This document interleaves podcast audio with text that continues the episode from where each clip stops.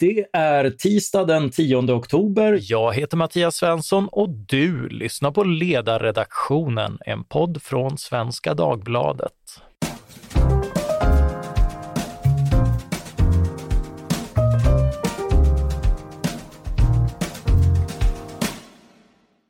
Dagens ämne är propagandan kring alkoholmonopolet. Detta apropå en bok, Monopol, en roman om propagandans makt, skriven av Peter de Goyert. En skönlitterär debut av en företagare och musiker från Båstad som också drivit ett svenskt vinbolag. Och det är från denna erfarenhet av att försöka sälja till en enda stor kund på en marknad där ingen annan tillåts från vredens druvor skulle man kunna säga, som boken destillerar sin handling. Välkommen Peter! Tack så mycket. Vad fick dig att skriva den här boken? Det var faktiskt så att det var en politiker. Eh, vi hade en diskussion om just handeln med alkohol i Sverige. Så sa han så här att du borde skriva en bok om det där. Och detta är några år sedan så jag tänkte att eh, ja, jag kan väl i alla fall samla lite material. Så det gjorde jag och sen 2018 när jag sålde mitt eh, svenska vinbolag så blev det tid över att skriva. Mm. Uh, och uh, hur kommer det sig att det blev just en roman? Jag såg att eh, det finns ju mycket bra facktidskrifter. Eh, Mats-Erik Nilsson till exempel och jag såg att de böckerna hamnar ganska långt bak i bokhandeln. Så att då tänkte jag att det är nog bättre att skriva någonting underhållande så att fler läser. I know the feeling. Jag har ju skrivit en bok om just Sveriges alkoholpolitiska historia. Eh, innan du går in på monopolet, kan du berätta lite om ditt vinbolag som du har drivit? Eh, jag var ju från början eh, konsult åt andra vinbolag och eh, men sen startade jag ett eget och då var tanken att det skulle vara 100% ekologiskt. Så När i tid är vi då? Vi är på 2010. Mm. Och, eh, så jag fick ju alla kunder då inom restaurangvärlden som var specialiserade på, eh, på ekologi. Till exempel Göteborgsoperan, här uppe i Stockholm Greasy Spoon och det var många restauranger som uppskattade för vi hade fullsortiment. Vin, öl, sprit och vin från alla länder och allt var ekologiskt certifierat. Var det några erfarenheter från eh, företagandet som gjorde dig kritisk till eh, monopolet? Det är ju så här att det fungerar inte på så mycket andra sätt än i andra affärsverksamheter. Men det som skiljer här är ju att det är en ensamrätt som är given till ett företag. Och det som är kanske då ännu värre, det är ju detta att alla hyllar det här och tycker att det här är fantastiskt. Höga förtroendesiffror och, och det är väldigt märkligt. Ja, eh, men eh, var, var, det just några egna erfarenheter som, eh, som gjorde dig kritisk med, med tiden? Att du själv började tvivla eller hade du samma höga förtroende från början? Nej, jag har inte tänkt i de banorna riktigt med förtroende och sånt utan eh, jag har jobbat med vin och öl och sprit och, och sen så var det i huvudsak eh, restauranger och sen har det ju varit den här diskussionen då liksom om man skulle sälja också till privatkunder. Men eh, det går inte att vara frustrerad eller så så att du vet den här danska tv-serien Borgen. Mm. Där ställer man alltid frågan så här liksom, vad har jag för möjligheter? Och det ställde jag mig och det var då jag startade en distanshandel så att det är inte så att jag har varit eh, upprörd eller något sånt, utan jag har bara följt vad jag skulle göra istället. Ja, du, du undvek det. Eh, hur skulle du sammanfatta din kritik mot det svenska detaljhandelsmonopolet för alkohol? Framförallt kritiken är ju den propaganda som skickas ut. Det är reklam, att det här är så fantastiskt och man märker ju på människor när man talar med dem att att eh, ja, det är så enkelt, det är, de är så trevliga och det, det är så fantastiskt. Och det är nästan som man är i ett sånt där diktatoriskt land där folk viftar med flaggor och ja, tycker att allting är toppen. Eh, och det tycker inte du? Nej, det kan jag väl inte säga att jag tycker. Eh, så så din, din kritik, eh, om, om du skulle ta fram några punkter, hur, hur, vilka, vilken skulle det vara? Nej, men alltså, kritik det är inte kritik mot, mot eh, företaget som sådant, utan det är mot själva upplägget med att det är en, en, en ensamrätt som är given. Och sen dessutom att man då annonserar när man har ensamrätt. Eh, normala företag eh, annonserar för att vinna marknadsdelar. Men här annonserar man ju bara för att befästa att ingen annan får lov att jobba med det man gör. Och ja, det är lite obehagligt i ett modernt europeiskt land faktiskt. Mm. Eh, många skulle säga att monopolet kan rättfärdigas för att det minskar alkoholskadorna, men en tes du låter några karaktärer i din bok torgföra är att svenskars problematiska drickande förvärras av monopolet och restriktionerna. Eh, hur skulle det gå till? Jo, men det är väl självklart, så fort man har restriktioner så bunkrar folk. Eh, vi kan gå tillbaka till när jag gjorde militärtjänsten 1977 vi var ute och övade och sen så på kvällen så gick vi till Marketenteriet och drack eh, mellanöl. Sen regimen i Stockholm då, de bestämde helt plötsligt att mellanölet skulle försvinna. Och det som hände då, det var ju att det skickades en löpare till att hämta betydligt dyrare, eller vad heter det, betydligt starkare, starkare. produkter. Och naturligtvis så laddade ju folk på för att det, inte, för att det skulle räcka. Eh, jag bor mest i Spanien på vintrarna och vi har ett köpcenter som är väldigt likt i Torremolino som är väldigt likt ett i, i Kungälv. Det vill säga då att en sån här parkerings, eh, parkering under själva varuhuset. Och det är en sån där eh, rulltrappa som man kan köra vagnarna i. Och när man då går och fredagshandlar eller lördagshandlar så ser det ungefär likadant ut.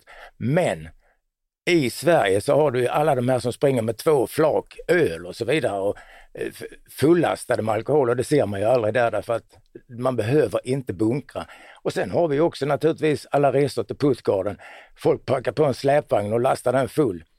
Jag har en bekant som hade jätteberg av alkohol hemma i källaren. Och det är klart att har man då problem och där står ett stort berg med alkohol så det är ju jättelätt att gå och eh, läska lite grann där. Så att självklart är det här systemet, så fort man har begränsningar, det är inte så att det hindrar folk, det bara blir de, de blir mer innovativa och uppfinningsrika. Och då ser vi också detta här att det blir större problem. Och tittar man sen också statistiskt sett på alkoholkostnaderna, alltså för skador för alkoholen, så ligger ju Sverige skyhögt jämförelsevis många andra länder, till exempel Holland. Så att eh, det är bara att gå in och titta så ser vi det. Hej, jag Ryan Reynolds. At Mint Mobile, we like to do the opposite of what Big Wireless does. They charge you a lot. we charge you a little. So naturally, when they announced they'd be raising their prices due to inflation, we decided to deflate our prices due to not hating you. That's right. We're cutting the price of Mint Unlimited from $30 a month to just $15 a month. Give it a try at mintmobile.com slash switch. $45 upfront for three months plus taxes and fees. Promote for new customers for limited time. Unlimited more than 40 gigabytes per month. Slows. Full terms at mintmobile.com. Ja, jo, det, det, finns ju en massa sånt där. Det är ju också så att eh, ja, det tenderar att gå mot, mot starkare när, när, man behöv, när man behövde köpa ut av någon annan. Så även om man helst drack öl så blev det ju en flaska sprit som man delade på som ung när man inte hade rätt att handla. Så, så de där effekterna finns eh, absolut. Eh, i romanen så beskriver det ju ett antal sätt som monopolet använder för att locka till försäljning. Nu är ju romanen fiktiv, men många har verklig förlaga även om man inte tror det. Kan du ge några exempel på hur, man, eh, eh hur, hur Systembolaget i sin kommunikation lockar folk till försäljning? Eh, ja, till exempel, det finns ju att man säljer vin i en ölburk. Och det gör man speciellt för att locka till sig ungdomar. Det går man till och med ut med. Eh, man har en panel som ska bestämma vilken flaska som ser mest attraktiv ut. Det är alltså en, då får man anmäla sig då som leverantör. Och så sitter den här oberoende panelen då och ser vilken flaska som ser mest attraktiv ut och det är den då som vinner offertförfrågan. Och sen är det all reklam. Om man inte, Men säger, den handlar ju om Systembolagets förträfflighet i att eh, jo, bara ransonera. Men du måste också förstå det underliggande budskapet här. Ingen reklam, om man inte syns så finns man inte. Och det mest naturliga borde ju vara då att inte synas. Men det som är tråkigt är ju detta att många ser ju på det här som en godhet. Då. Oj, titta här! Nu visar de minsann att farsan han låser ett stort lås på alkoholskåpet där hemma. Och det underliggande budskapet då det är ju till ungdomarna, vi måste gå till stället och handla lite öl nu för att farsan kanske har låst. Eh, det kanske är någon sån här att ja, vi har stängda dörrar då liksom. Titta här, vi har inte öppet. Och det underliggande budskapet är ju, jag måste skynda dig handla. handla. det är ju, all reklam fungerar på det viset att, att bara man stavar namnet rätt så är det ju reklam. Eh, tror du att man är medveten om det här från Systembolagets sida? Självklart, de är inte dumma. Och, eh, och, och vad, vad, skulle deras intresse vara av att, att sälja mer?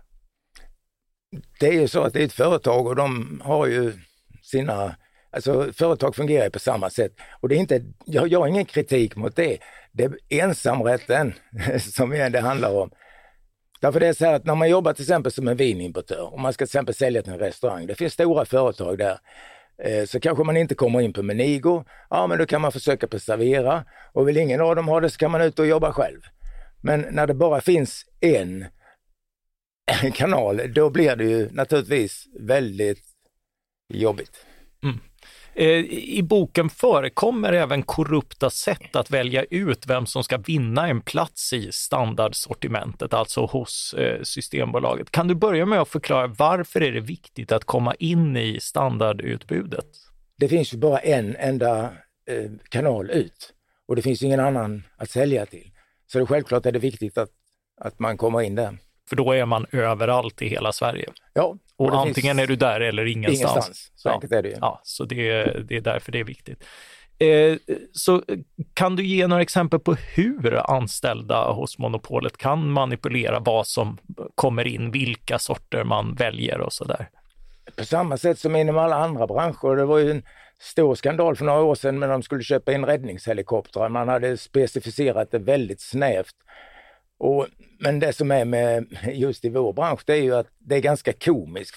Vi säger nu till exempel till det här, um, att ni skulle köpa in skrivare till exempel. Om man skulle göra en offertförfrågan och säga att ja, företag som säljer skrivarna, i deras namn måste ordet Office ingå. Och det hade ju verkat i alla branscher väldigt, väldigt absurt. Men en offertfrågan kan mycket väl vara så här att ordet domän måste ingå i namnet på vinmakaren och har man då ett vin som är, uppfyller allt utom att det, det kanske heter Maison eh, Blanche till exempel, ja då kan man inte skicka in det. Eh, det finns hur mycket sätt som helst. Man kan specificera speciella områden och ligger gården precis lite utanför, ja då sätter man det området plus en kilometer till och sen så har du då en gård som ligger två kilometer så kan du inte skicka in något, eh, något vin. Och, och de här exemplen i din bok, de har verklig förlaga? Ja, det har de faktiskt, för att eh, det är inget jag hittar på själv. Ja, men hur, hur kommer det sig? Varför, varför sätter man sådana kriterier? Det verkar ju som att man, man vill då att någon speciell ska vinna, lite som när man, när, när man viktar en rekrytering för att man egentligen vet vem man vill ha. Jo, man måste också förstå att de som jobbar med det, det är ett enormt skepp att tygla. De ska förse då nästan 500 butiker. Det måste funka också. Och naturligtvis så kommer det ju vinimportörer så gör de vad som kallas ett inspel och så gör man bedömningen. Det är många stenar som ska vändas innan ett vin kommer in. Det ska funka med alla leverantörskedjor och det ska vara bra kvalitet och så vidare. Så självklart så vill man göra det så smidigt för sig själv som möjligt. Men eh, som vidhåller detta så det kan de gärna fortsätta med men det är inte det som är grejen. Det, det som är grejen är att ingen annan får vara aktör på marknaden. Eh, I din bok, utan att spoila för mycket, så använder ju eh, de anställda vid det här fiktiva monopolet eh, de här kriterierna för att gynna vänner och bekanta på ett ganska ogenerat sätt med, med kickbacks till dem själva och sånt där.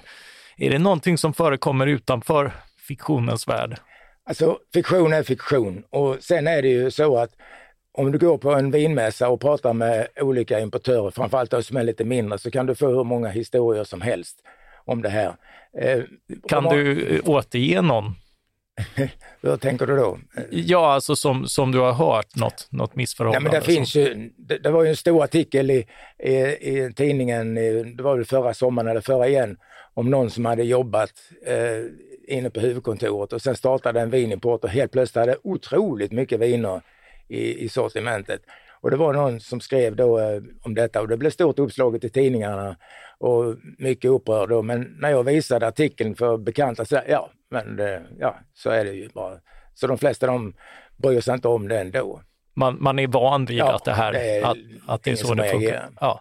Men eh, om det nu finns maktmissbruk och godtycke i urvalet, varför hör vi inte mer från tillverkare och försäljare som missgynnats? Ja, men det är väl enkelt, alla är ju i beroendeställning.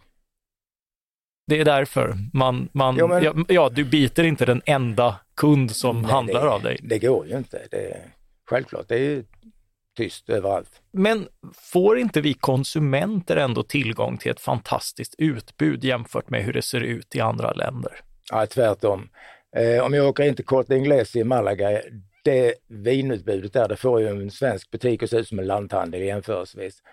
Eh, och tittar jag nu som det bor i, i Nödinge. Vet du hur många bordeauxviner de har i den butiken? Nej, det har jag ingen aning. Två. Två stycken bordeauxviner att välja på och det kallar man sortiment. Sen att det är rödnäsornas favoritvin i box i mängd, det är en annan sak. Men till exempel det mest vad heter det, kända eller mest eh, klassiska vinområdet av alla, Bordeaux, då har man två viner från. Två. Och så säger man, ja vi har så stort sortiment. Då borde skämmas. Men, men är inte det vad, vad du kan förvänta dig på i mindre städer även eh, utanför Sverige? Om det skulle släppas fritt så är det väl så att eh, den marknaden då, de gör ju så att de tittar på folket som bor där. Jag är från Båstad då. Går man in på Willys så är det kristallkronor i taket och en färska skaldjur och så vidare. Så att det kommer ju anpassas efter vad folk vill ha.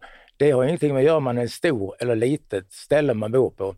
Utan det som är skillnaden, och det ser jag också i Spanien, att där man har liksom någon som är specialist så kan man gå in i en specialistbutik och med viner som kanske har ett speciellt eh, specialområde, något speciell region eller något speciellt annan typ. Så att eh, nej, det kommer ju bli mycket mer. Eh, så fungerar det med alla branscher. Annars skulle man ju kunna ta så här att man skippar alla klädaffärer i Sverige, så har man en statlig klädaffär, då skulle vi få ett bättre utbud av kläder i så fall. Ja, det vore ju fantastiska klädaffärer eh, med allting samlat.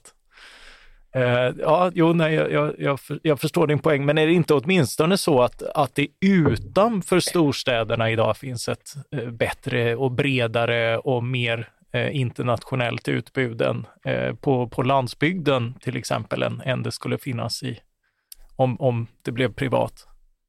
Det tror jag inte ett dugg på, för att privat fungerar så här att man tar fram det som folk är intresserade av och ser man då till ett litet ställe där de är intresserade av lite exklusiva viner så kommer de butikerna naturligtvis vara specialiserade på det. Och de som vill ha lite mer eh, enklare så blir affärerna på det, gjorda på det och då kan de också få ett större utbud till och med.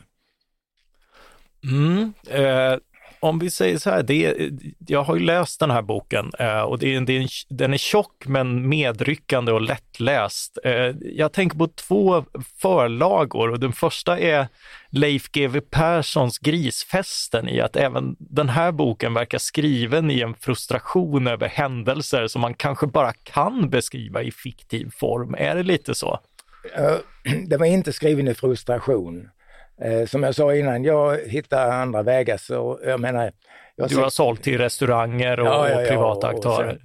Och, och, med min ålder, jag ska inte bli någonting längre, så att, eh, utan jag har skrivit boken eh, och det är, den är baserad på det jag upplevt och så vidare i den branschen. Men, och den ska vara underhållande. Så att, sen är det många naturligtvis som vill diskutera. Vi var ju på Bokmässan nu förra veckan och där kom ju en del och hade åsikter. Men tjafsa inte med mig, läs boken och har man en annan åsikt, skriv en egen bok så ska jag läsa den. Mm, eh, och eh, den andra jag tänkte på är pseudonymen Bo Baldersson i att det, trots att det är, är, trots spänningsmomenten så är det också en gladlynt politisk samhällskarikatyr. Hur ser du på den karaktäriseringen? Jo, men vi har ju politiker som är ganska roliga att eh, de är ju karak karak karaktärer redan som de, eller heter det, karikatyrer redan som de är så att Eh, jag fick ju en av lektörerna sa så här att eh, ja, dina politiker är kanske lite väl stereotypa. Alltså. ja, gäller det även, eh, även, även monopol? karaktärerna är ju, har ju en del av slapstick över sig kan jag tycka. Det, det är väldigt roande. De, en del av karaktärerna eh, som är de mest så kallade slapstick då, finns i verkligheten faktiskt. Men just jag tror den du tänker på jobbar inte med alkohol.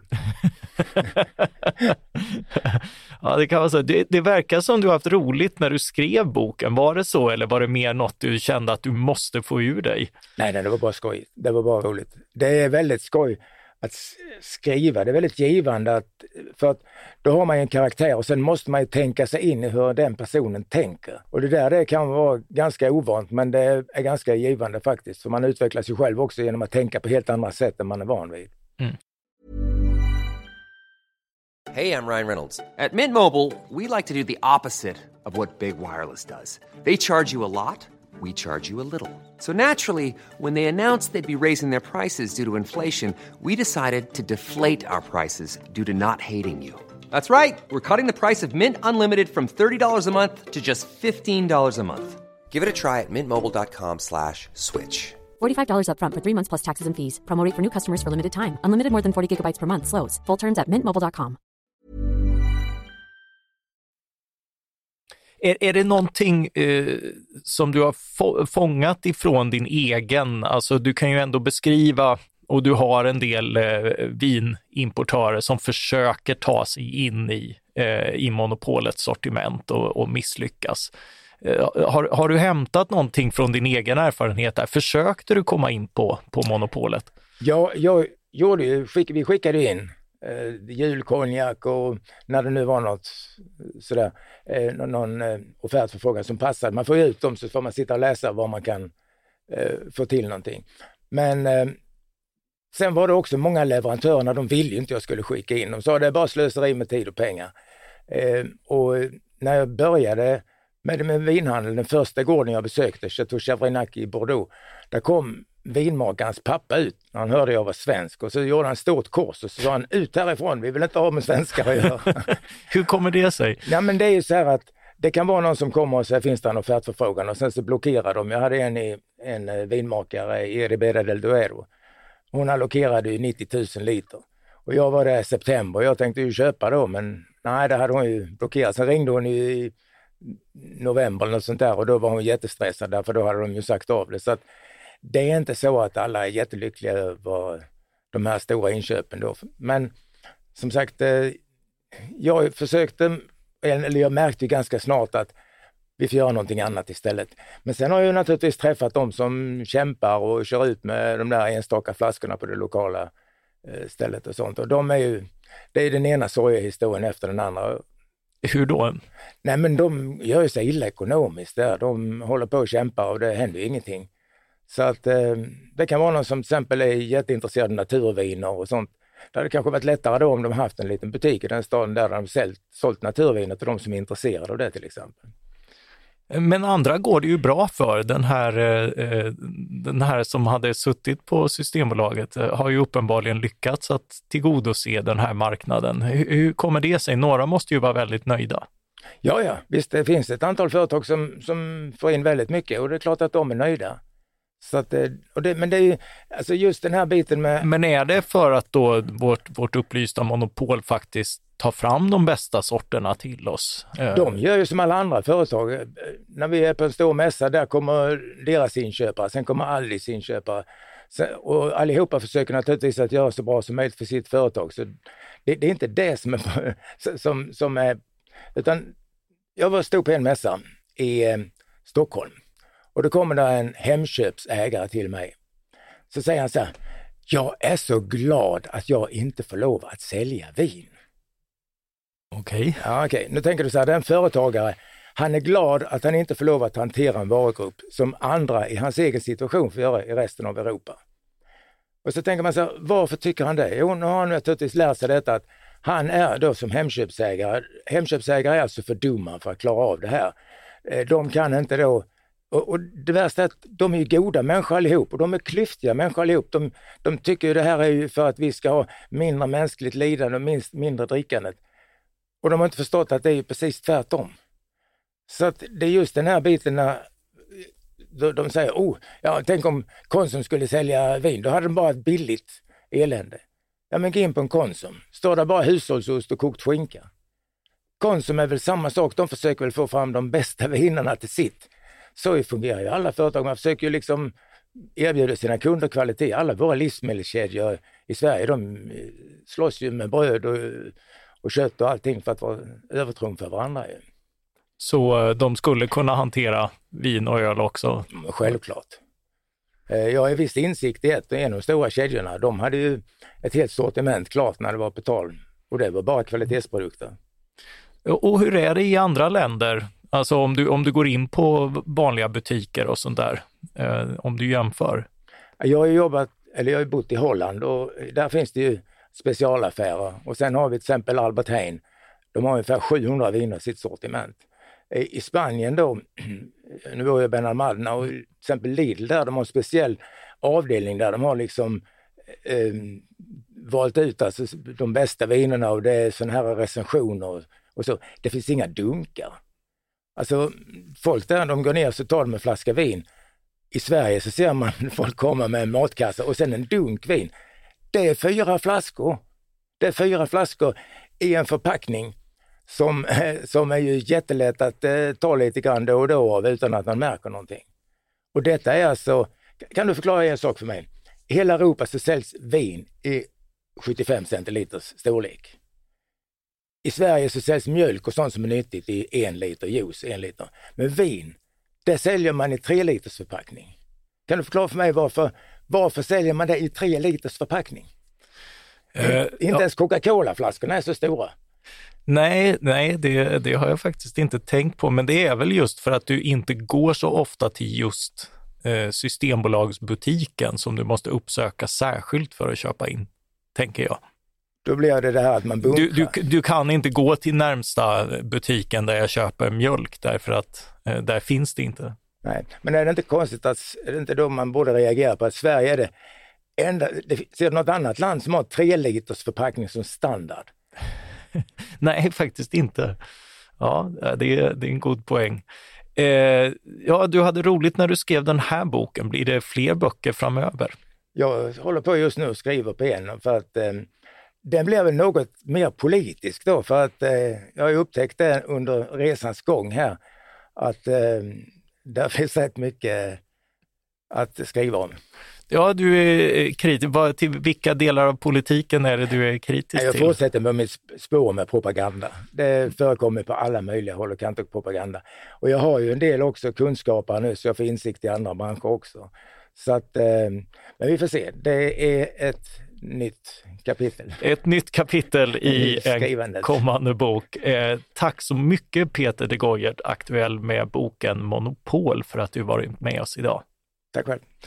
Tack också till alla er som har lyssnat. Lyckades vi destillera fram ett stärkande innehåll eller vill ni reklamera oss som ännu en översockrad box vin blandad bredvid ett skrotupplag i Hässleholm men med spår av innehåll från Italien? Maila i så fall era tankar till oss på ledarsidan svd.se.